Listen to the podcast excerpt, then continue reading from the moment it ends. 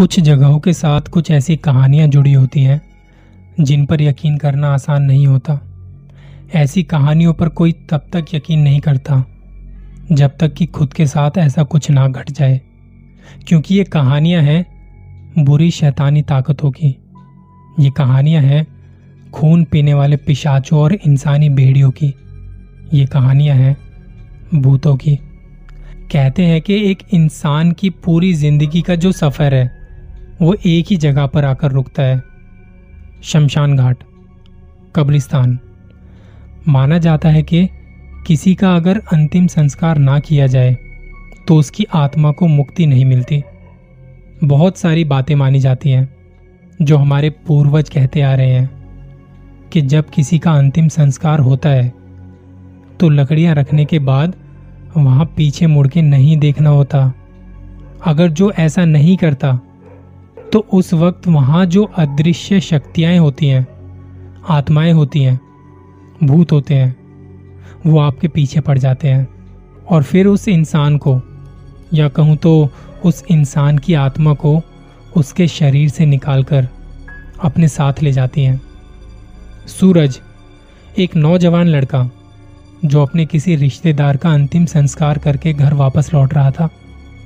और सूरज कभी ऐसी बातों को नहीं मानता था। सूरज को उस वक्त ना जाने क्या हुआ। उसका मन किया, उससे रहा नहीं गया पीछे देखे बिना। उसमें उत्सुकता थी, वो जानने की कि पीछे क्या है। आखिर क्या हो सकता है ऐसा करने पर? आप जब ये पूरी कहानी सुनेंगे तो आपको अंदाज़ा ज़रूर हो जाएगा। और फिर कभी ऐसा करने के बारे में सोचेंगे तक नहीं। सूरज जिसकी उम्र 16 साल की थी वो अपने गाँव छुट्टियाँ मनाने के लिए गया हुआ था। सूरज जो था, वो हमेशा से शहर में रहा था। उसे गाँव के रहन सहन और भाषा का जरा भी अंदाज़ा नहीं था। और इस गाँव में आना उसका लगभग सात सालों बाद हुआ था। सोचा था कि पूरे एक महीने रहकर जाएगा। अपनी पूरी तैयारी के साथ आया था। थोड़े टाइम पहले तो उसके दसवीं के एग्ज़ाम ख़त्म हुए थे। और जैसा कि एग्ज़ाम के बाद लंबी छुट्टियाँ मिलती हैं, और दसवीं के बाद तो थोड़ी ज़्यादा ही मिलती हैं।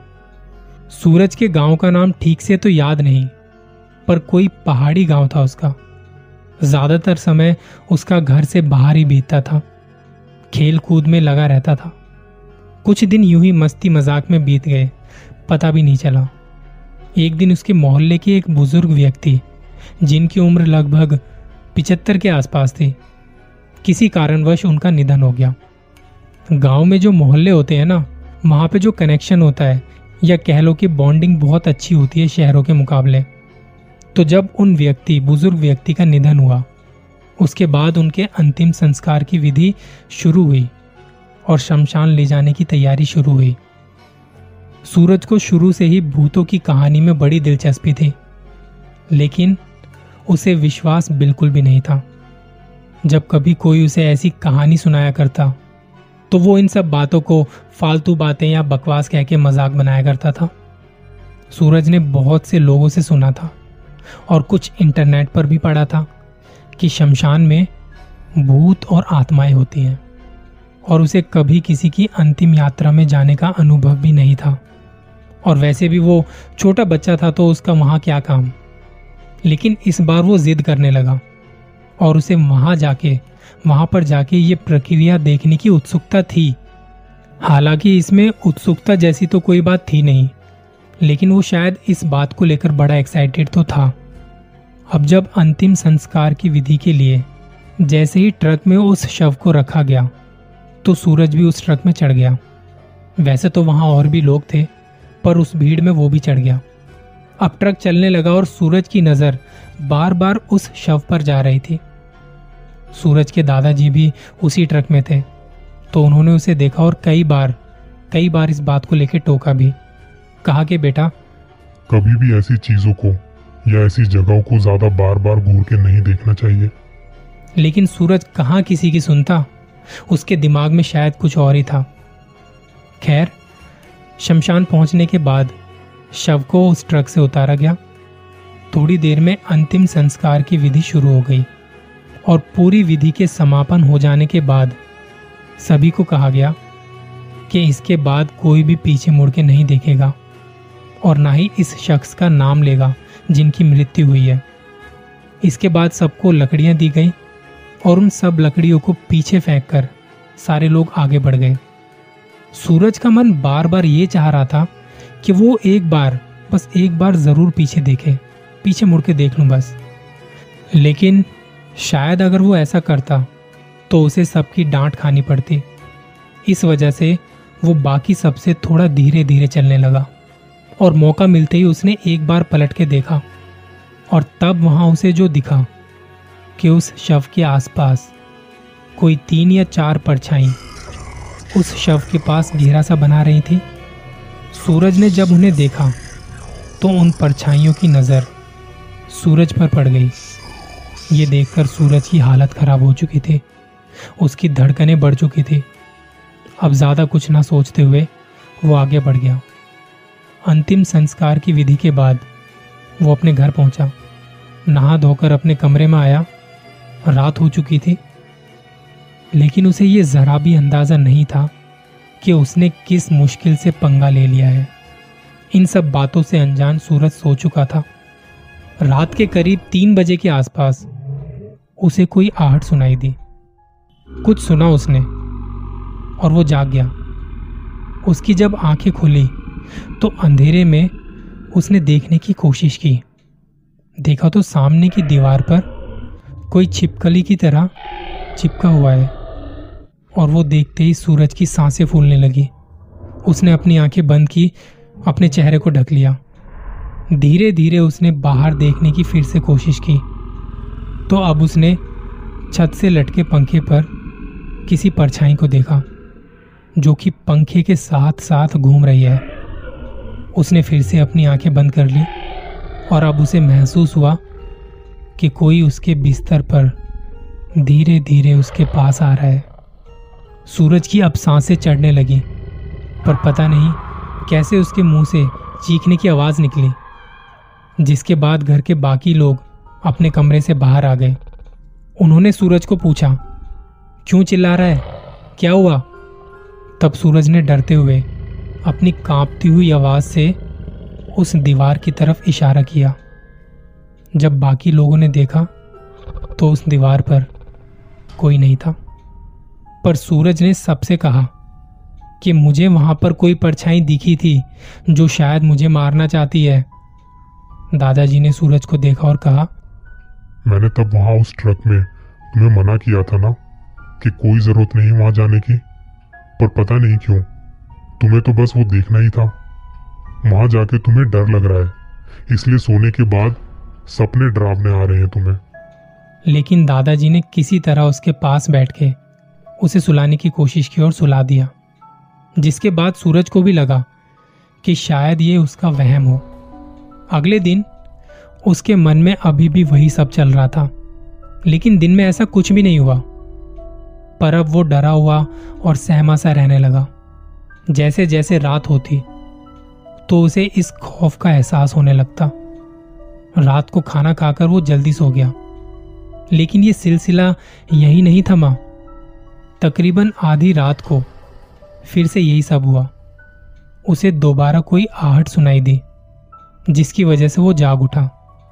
और ये देखते ही वो चिल्लाना चाह रहा था, पर इस बार इस बार उसके मुँह से आवाज़ नहीं निकल पा रही थी। वो तीनों आत्माएँ उसे अब परेशान कर रही थी। सूरज के हाथ पैरों को जकड़ लिया था। वो बस छटपटा रहा था लेकिन कुछ कर नहीं पा रहा था। सूरज ने अपनी आँखें कस के बंद कर ली। और उसमें से एक बड़ी भारी आवाज़ में किसी ने कहा, कि तूने जो गलती की है, उसकी सजा तो तुझे भुगतनी पड़ेगी।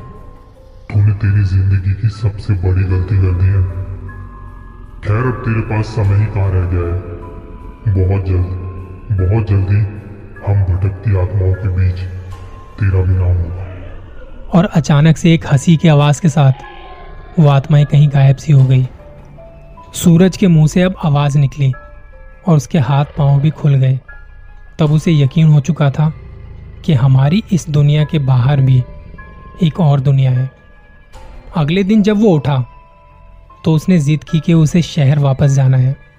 शायद उसके मन में था कि यहाँ से जाने के बाद उन आत्माओं से पीछा छूट जाएगा, लेकिन शायद ये उसकी गलतफहमी थी। शहर पहुँचने के बाद कुछ दिनों तक तो सब कुछ सही रहा, लेकिन धीरे धीरे वो चीज़ें फिर से होने लगी। एक रात जब वो सो रहा था, वो उठकर वॉशरूम गया। हाथ धोने के लिए वॉश बेसन की तरफ़ बढ़ा हाथ धोने लगा और फिर वहाँ जो शीशा था, उसमें देखा। देखा तो वही आत्मा। उसके पीछे दीवार पर से, ऊपर से नीचे सरक रही है। ये देखते ही सूरज पलटा, लेकिन अब वहाँ कोई नहीं था। उसे शायद ये सब अपना वहम लगा और इस बात को यहीं जाने दिया। और जैसे ही हाथ धोने वापस पलटा तो इस बार उसके पीछे तीनों एक साथ, किसी पुतले की तरह वहाँ चिपके पड़े थे। इसे देखने के बाद उसकी दोबारा हिम्मत नहीं हुई कि वो वहाँ पीछे पलट कर देखे। वो जल्दी से अपने कमरे में गया और कंबल ओढ़कर, कंबल मुँह पर ओढ़कर चुपचाप से सोने की कोशिश करने लगा। नींद तो अब उसकी उड़ चुकी थी। थोड़ी देर में उसे महसूस हुआ कि जैसे कोई उसका बेड हिला रहा है। एक तो पहले से ही इतना डरा हुआ था और अब ये सब होता देख और भी ज़्यादा डर गया। फिर भी उसने हिम्मत करके डरते डरते बेड के नीचे की तरफ़ झांकते हुए देखा तो उसकी आँखें फटी की फटी रह गई। वहाँ एक परछाई थी जो बेड को ज़ोर ज़ोर से हिला रही थी। सूरज को पता नहीं चला, लेकिन थोड़ी देर में उसकी आँखें बंद सी हो गई। अगले दिन जब माँ पापा उसे उठाने के लिए उसके कमरे में आए तो सूरज उन्हें बेड पर नहीं, बेड के नीचे लेटा हुआ मिला। सूरज को कुछ भी याद नहीं था। इस बारे में उसे कुछ भी नहीं पता। लेकिन इसके बाद, दिन पर दिन, उसकी हरकतों में काफ़ी बदलाव आ रहे थे। वो अब बड़ी अजीब अजीब आवाज़ें निकालने लगा था। आधी रात को वो कुछ इस तरीके से चिल्लाया करता कि जैसे किसी ने उसकी हड्डी तोड़ मरोड़ दी हो। और धीरे धीरे अब ये हर रात की बात हो गई थी। हालाँकि दिन में सब कुछ ठीक ठाक रहता, लेकिन शाम ढलते ही उसके अंदर बदलाव आ जाते। माँ बाप को कुछ ठीक से समझ नहीं आ रहा था कि क्या हुआ है सूरज को, और एक रात चुपके से दोनों उसके कमरे में चुपचाप पहुँचे। वहाँ पहुँच के जो देखा, वो देखकर उनकी रूह काँप उठी। वहाँ सूरज कुछ अजीब सी आवाजों में बात कर रहा था। उसके शरीर का पूरा आकार बदल चुका था, चेहरा सड़ चुका था, गंदे से दांत और एक बहुत डरावनी सी हँसी। कभी वो दर्द से तड़पता तो कभी अजीब सी हँसी हंसता।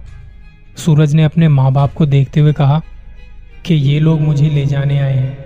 आने वाली अमावस्या की रात को ये मुझे ले जाएँगे। मेरे पास बस तब तक का समय है।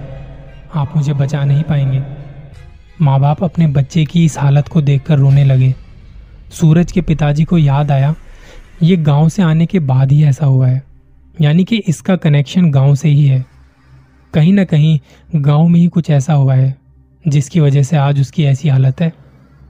जैसे तैसे रात निकली, अगले दिन जब सूरज नॉर्मल था, क्योंकि वो दिन में नॉर्मल सा रहता था, तब माँ पापा ने पूछा कि तूने गाँव में जाकर कुछ खाया था, या कहीं गया था, किसी का मज़ाक बनाया था, या कुछ ऐसा जो तुझे करना नहीं चाहिए था?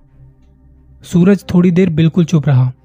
लेकिन जब उसने दिमाग पे और ज़्यादा ज़ोर डाला तो उसे याद आया और ज़्यादा देरी ना करते हुए सब कुछ सच बता दिया, जिसके बाद माँ बाप ने यह तय किया कि इसे इन बुरी ताकतों से छुटकारा सिर्फ़ गाँव में ही मिल सकता है। दोनों ने सोचा कि अब गाँव निकलना चाहिए, लेकिन इसे वहाँ लेके नहीं जा सकते, क्योंकि सफ़र में उसे कुछ हुआ तो जान पर बनाएगी। एक रात माँ पापा ने जाने से पहले जब सूरज सो रहा था तब उसे उसके बेड से बाँध दिया था कि कहीं गलती से वो खुद को कोई नुकसान ना पहुँचा दे। अब ज़्यादा समय बर्बाद ना करते हुए उसके माँ बाप गाँव के लिए निकले और वहाँ पहुंचकर दादाजी को सारी बातें बताई। सारी बातें सुनकर दादाजी ने कहा, ये तो बड़ी खतरे वाली बात है बच्चे के लिए। एक काम करते हैं। एक आदमी है जिसे मैं जानता हूँ। यहाँ किसी को भी कोई दुख तकलीफ़ होती है। तो सब उसी आदमी के पास जाते हैं। अब समय बर्बाद ना करते हुए उनके पास वो तीनों पहुँचे। जहाँ ये लोग गए थे, इनका नाम था गौरी शंकर वो एक पंडित थे, जो शमशान में पिंड दान वगैरह करते थे, वहाँ पर यज्ञ वगैरह भी करते थे। उन्हें जाकर बताया सूरज के बारे में। तो गौरी शंकर जी तभी उनके साथ चलने को तैयार हो गए।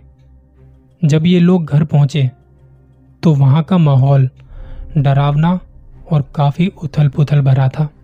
सूरज अपने कमरे में नहीं था।